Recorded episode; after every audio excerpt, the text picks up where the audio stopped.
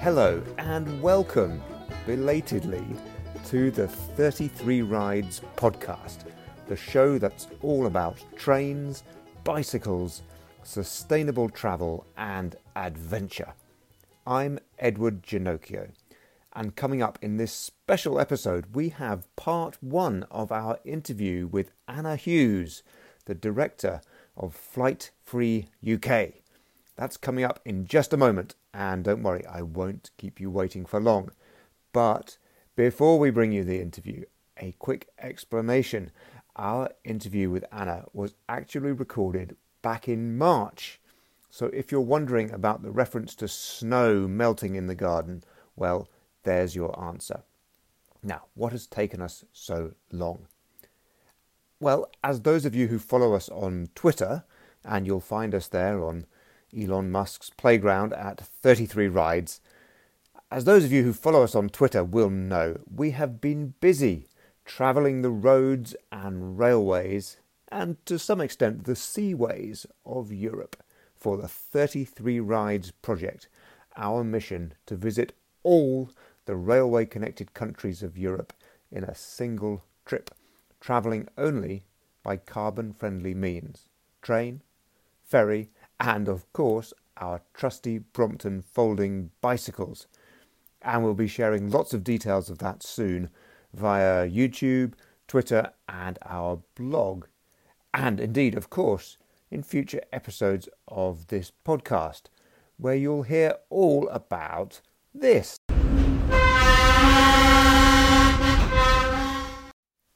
And this.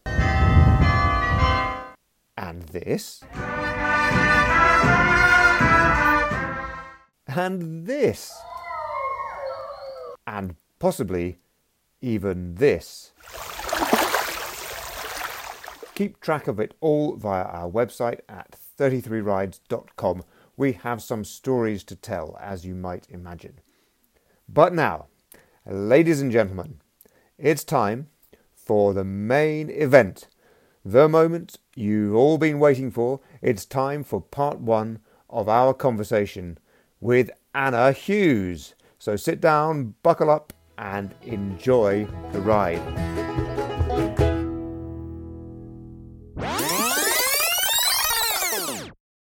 So, the 33 Rides podcast is all about bicycles, trains, sustainable travel, and adventure. And who better to welcome as our very first special guest than Anna Hughes, Director of Flight Free UK. So, welcome, Anna, and thank you for agreeing to take the 33 Rides podcast plunge with us and to be our podcast guinea pig. well, thank you for inviting me, Edward. It's great to be on. Now, Anna, I've got approximately a million things that I would like to ask you, but we've probably only got time for half of them. But before we dive in, introductions. Now, I'm sure you probably know about the what three words concept. Oh, this, yes, I do. Yeah. It's a system which allows you to identify any location on the planet using just three words. So, for example, here's one I tried earlier the three words flight free today actually takes you to the middle of a rather muddy looking field in the parish of Compton and Shawford, which is somewhere in Hampshire. Wow, what a cool idea! I'd never thought of doing that. That's brilliant. in a similar vein, now, as I'm sure you've noticed yourself, because you are a veteran podcaster and media star, uh, guests on podcasts and on radio talk shows these days almost always find themselves introduced with at least three words or phrases. now, in the old days, it might have been enough simply to be a, a barrister or a beekeeper or maybe even a bishop, but nowadays everyone has to have at least three jobs.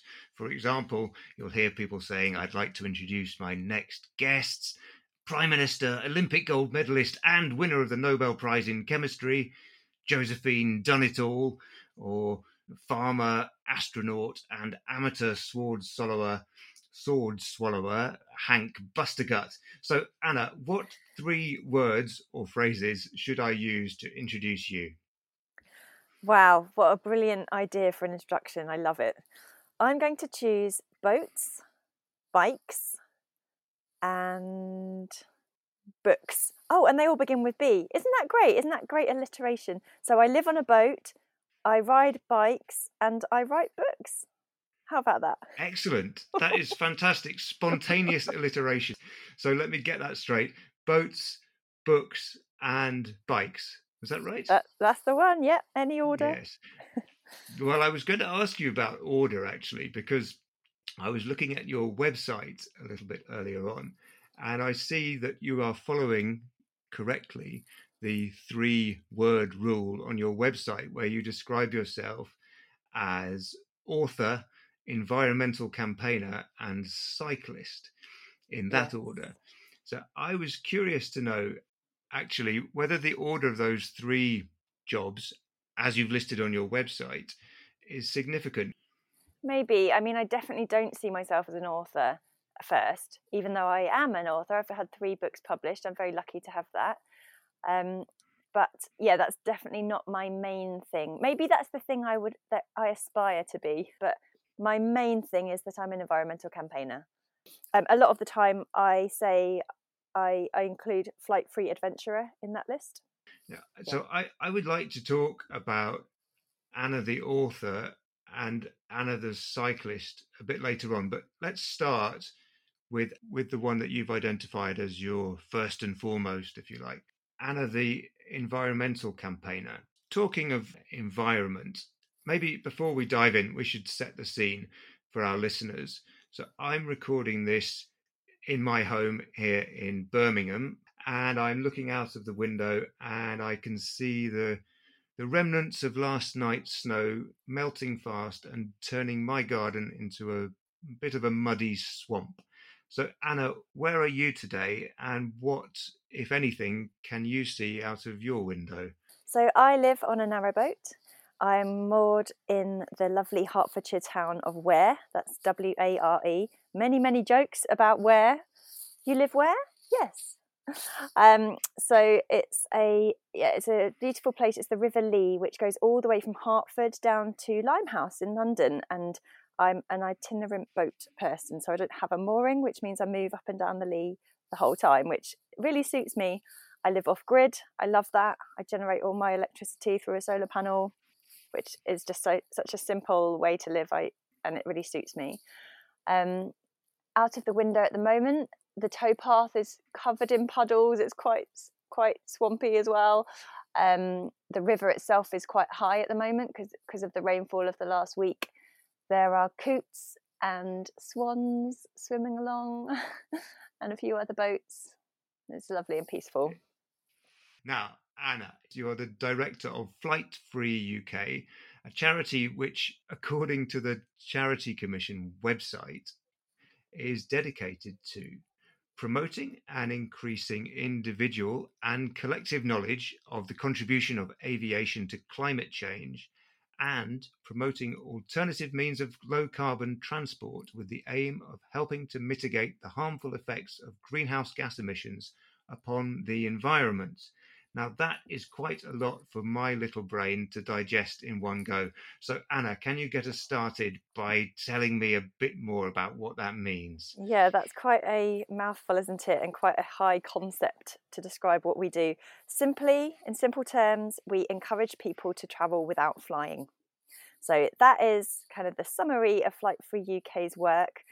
There are a few different aspects to our work. We give information. So we're a public education charity. We give information about the climate impact of flights and we inspire people to travel by other means. And that's by giving inf- um, information about how to travel with, uh, without flying and also by sharing the stories of people who have done it, who frequently travel without flying, demonstrating that you can get to lots of exotic, exciting places with uh, in a low carbon way.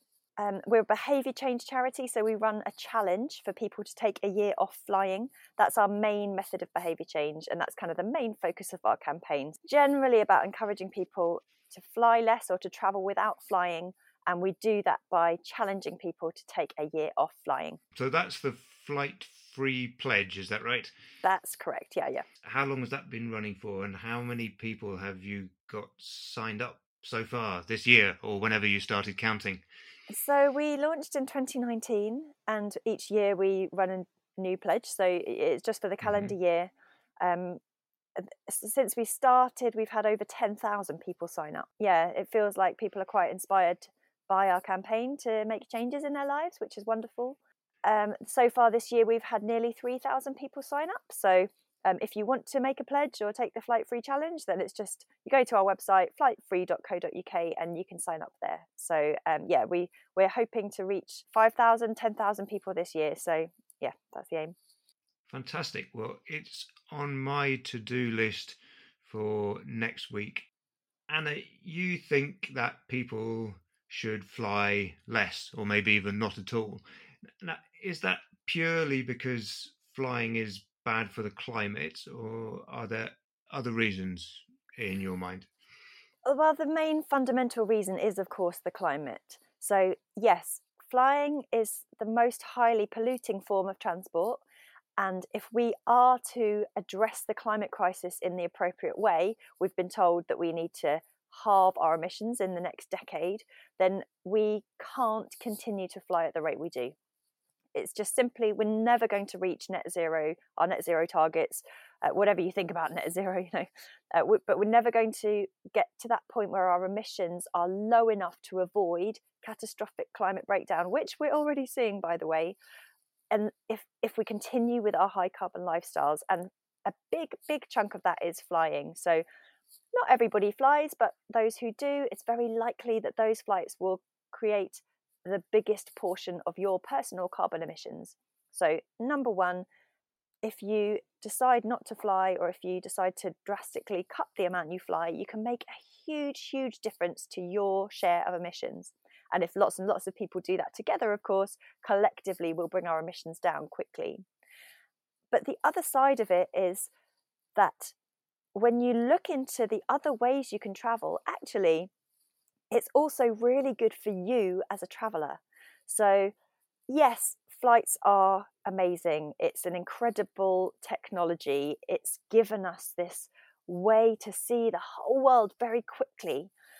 But if you slow down and try the low carbon way of traveling, you can still get pretty far. So you can still have your beach holiday, your ski holiday, your whatever type of holiday, but the journey becomes part of it and it's not as stressful as being in an airport. It's not a, it, the time you're spending traveling is much better used. So for example if you're sitting on a train for eight hours that might sound quite a long time but you can work for the whole time. So you could even not even take that as holiday. You could have that as a working from train day. And then um, you're, you've arrived in your destination straight into the center of the city that you're heading to rather than having to get a transfer from the airport. So the and, it, and it's very calming. Uh, it's very enriching. So the act of slow travel and and low carbon travel is really beneficial to us as travelers as well as to the planet. Well, this is something which we're going to be exploring directly firsthand, I hope, in the months ahead as part of the 33 Rides uh, project. I, I, wanted to pick up on something actually that you mentioned in your answer just now about the nature of the climate crisis. I think even you used the word cataclysm. Which we're facing. Now, I'm sure many of our listeners will be familiar with these kinds of predictions of global turmoil and disaster which climate change is going to bring.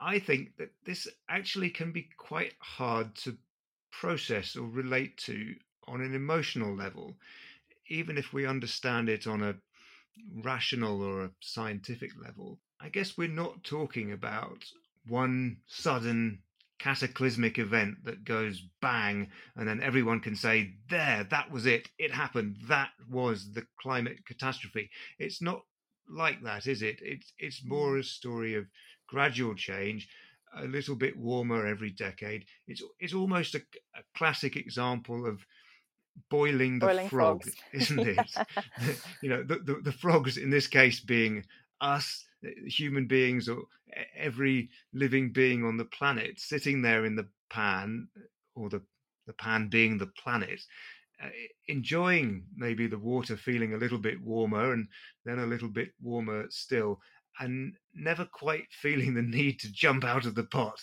until it's too late and we find ourselves being boiled alive. So, what I wanted to ask you is obviously, this is a subject which you are very passionate about.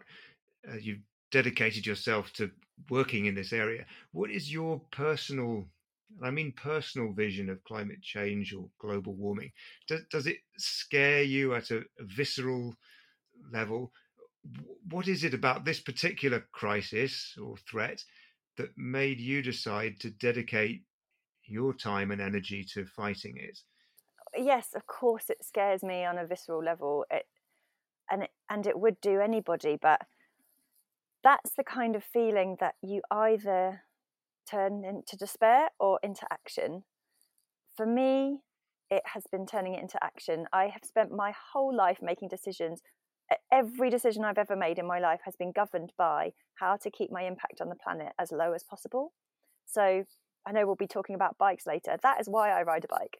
I mean, I ride a bike because I love it and because when I was at uni, it meant I didn't have to pay for the bus. But fundamentally, I ride a bike because it's the most simple, pollution free way I can travel.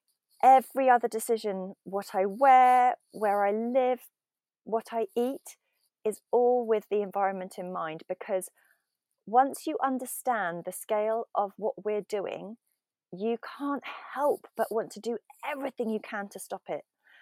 So we're all waking up at at very different rates. I mean, I wish the government would wake up and actually do something, but it kind of hits everybody at different parts of their life. And for me, it it's been a slow burn for, since childhood. I've always been environmentally aware, but as a young adult, watching a film, The Age of Stupid, which was kind of my moment of realization, I think, and just seeing exactly what was happening across the world. And if you haven't seen The Age of Stupid, it came out in 20, 2009, I think.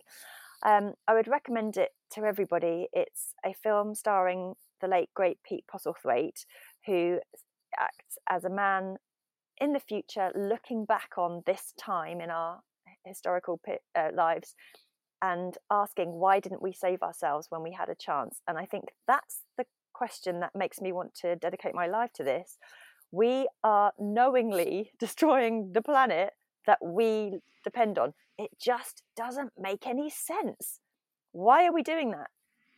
We are mm. degrading the soil, we are polluting our air, and, and we know we're doing all of this.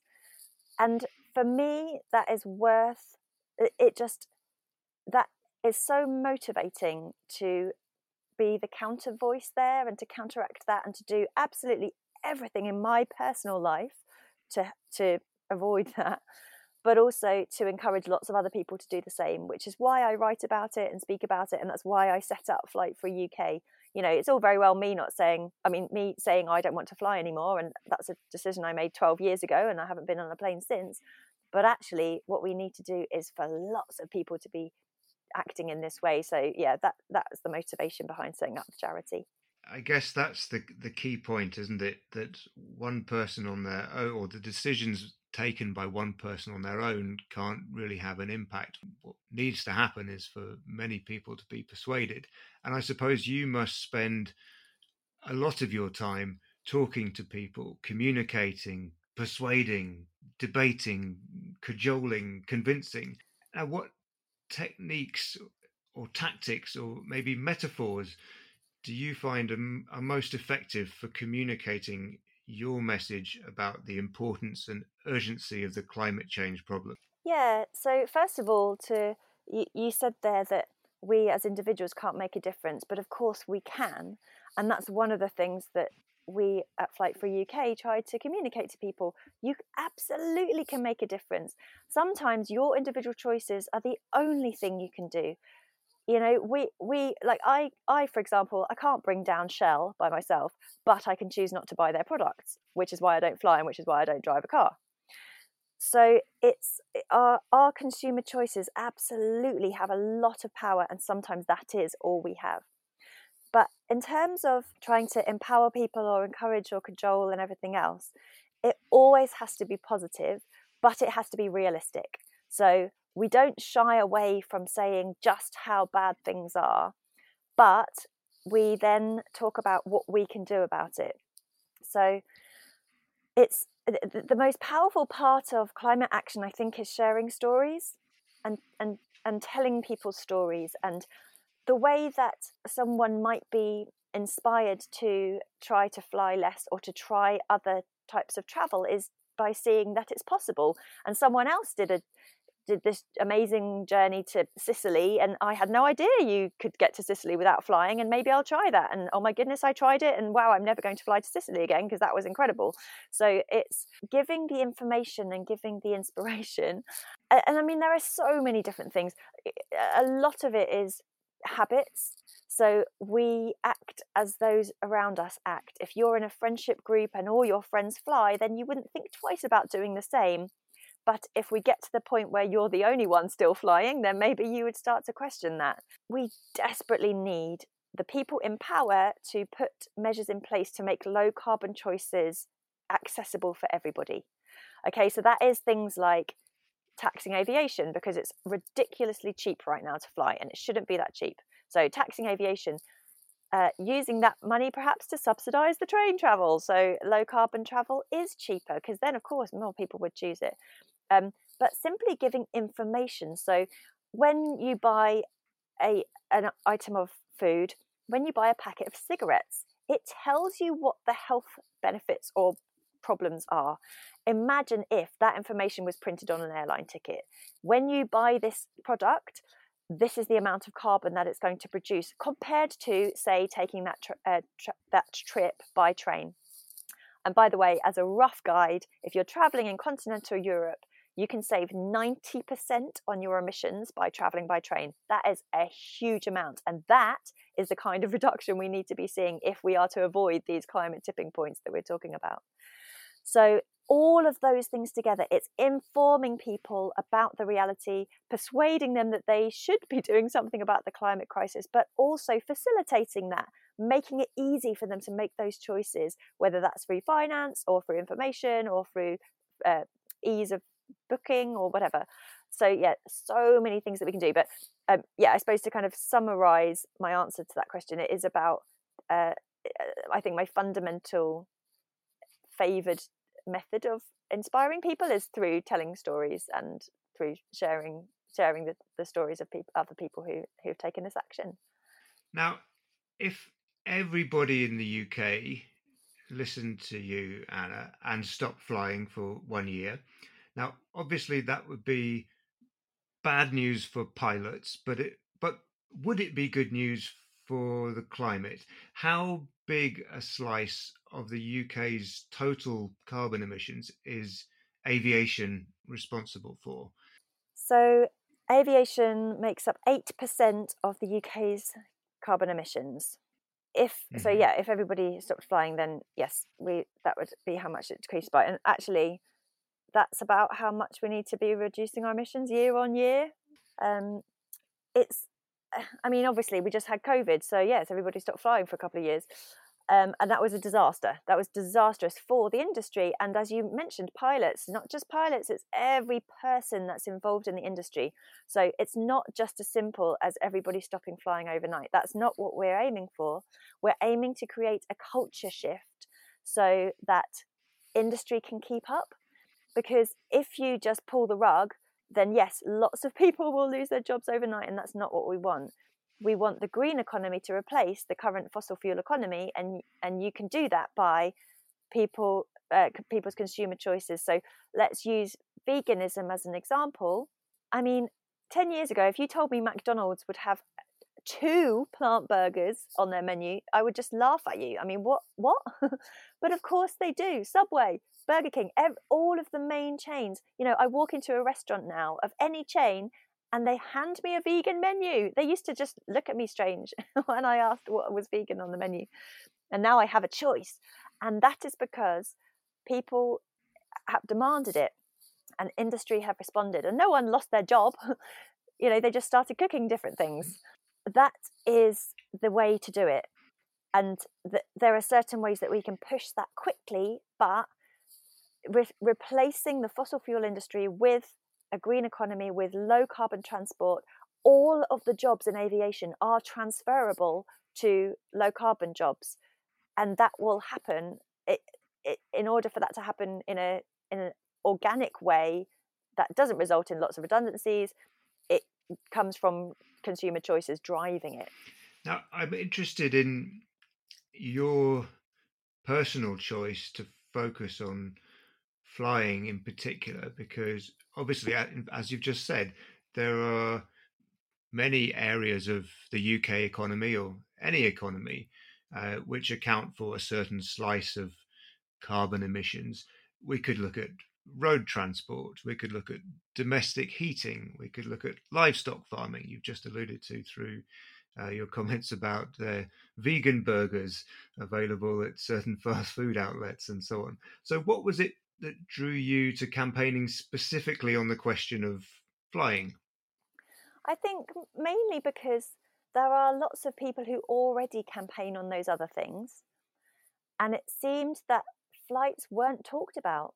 We are aware of the impact of driving, we're aware of the impact of eating meat, we're aware of the impact of our light bulbs, but don't tell us to give up our holidays. You know, it's that it's the conversation that doesn't seem to want to be had. So there there felt to be a gap there. And especially the gap didn't make sense to me because without wishing to play one thing off against another, I typically save around one ton of carbon by being vegan every year. And that's brilliant. A, vegan diet is the lowest impact diet you can have, and it's frankly delicious. I am very happy being vegan. But if I were to fly even to Crete and back, that journey would emit more carbon than I'd saved from being vegan for a whole year. That seems to be a conversation that wasn't being had. People would do everything, it seems, to reduce their carbon emissions, but don't ask them to give up their flights. So, yeah, showing them that you can still go to Crete, it just takes a bit longer. um, but yeah, you don't have to give up your holidays, you just do them differently. That seemed to be a really mm. important thing for me. Now, a common objection, which I'm sure you hear quite frequently, and in fact, you've alluded to it in one of your earlier answers, is that broadly speaking, the alternatives to flying, at the moment at least, tend to be much more expensive.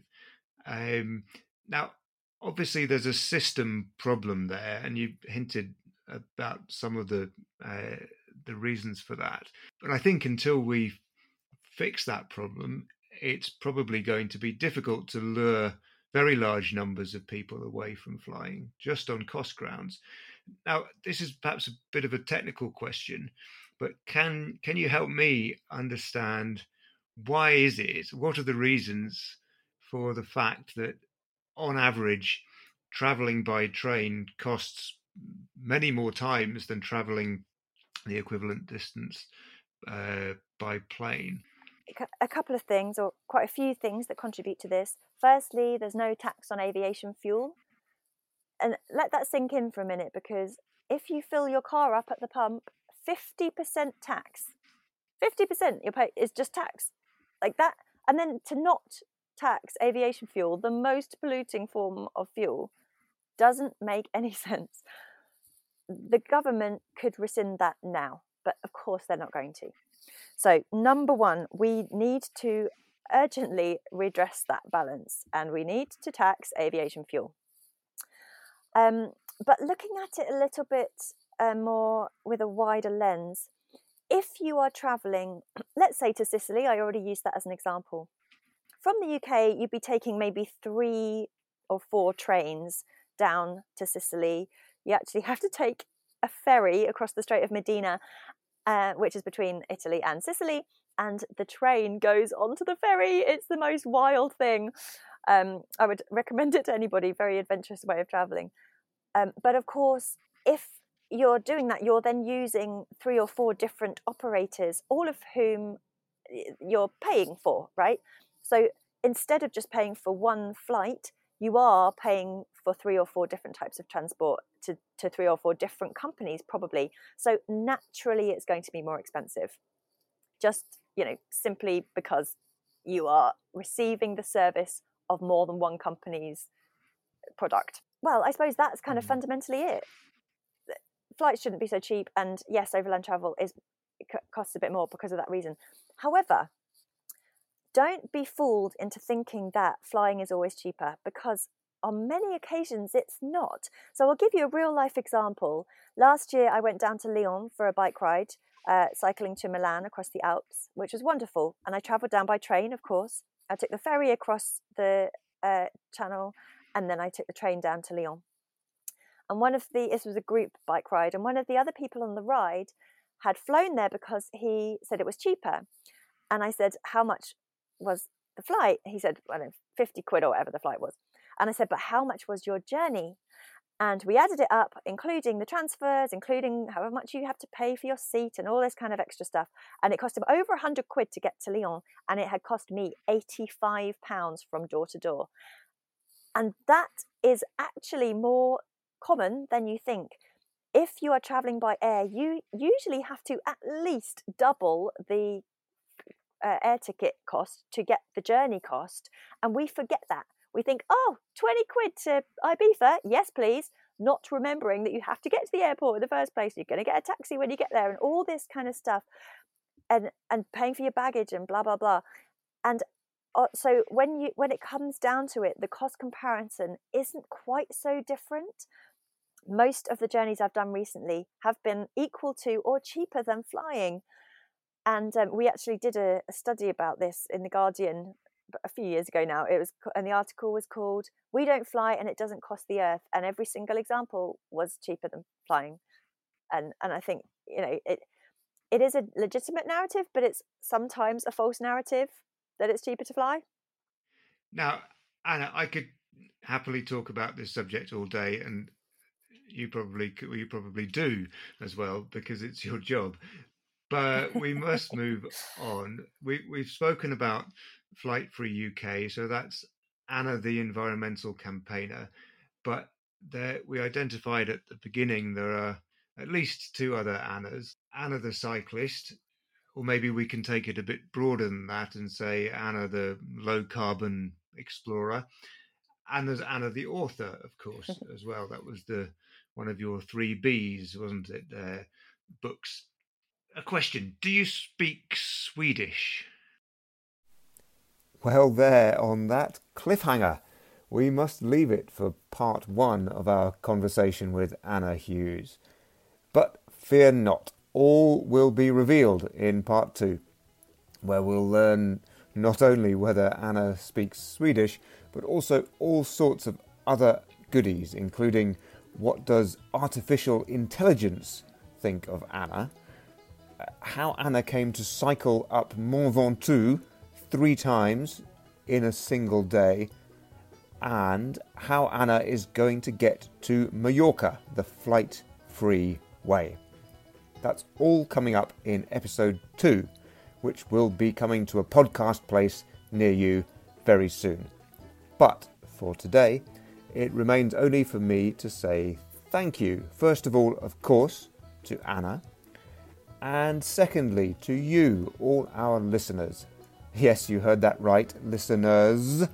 I'm told that's what's known in grammatical circles as the optimistic plural. Thank you, all of you, for tuning in. And thirdly, a big thank you to my friends and colleagues at Sticky Technology for taking on many of my duties and responsibilities while I've been away working on the 33 Rides project. And finally, of course, a huge thank you to Catherine and the team at Brompton Bicycles for setting us up with our magnificent Brompton folding bikes, about which you'll be hearing much more in future episodes of the 33 Rides podcast and indeed on our YouTube channel soon too. But for now, from episode one of the 33 Rides podcast, the show that's all about trains, bicycles, sustainable travel, and adventure. It's goodbye.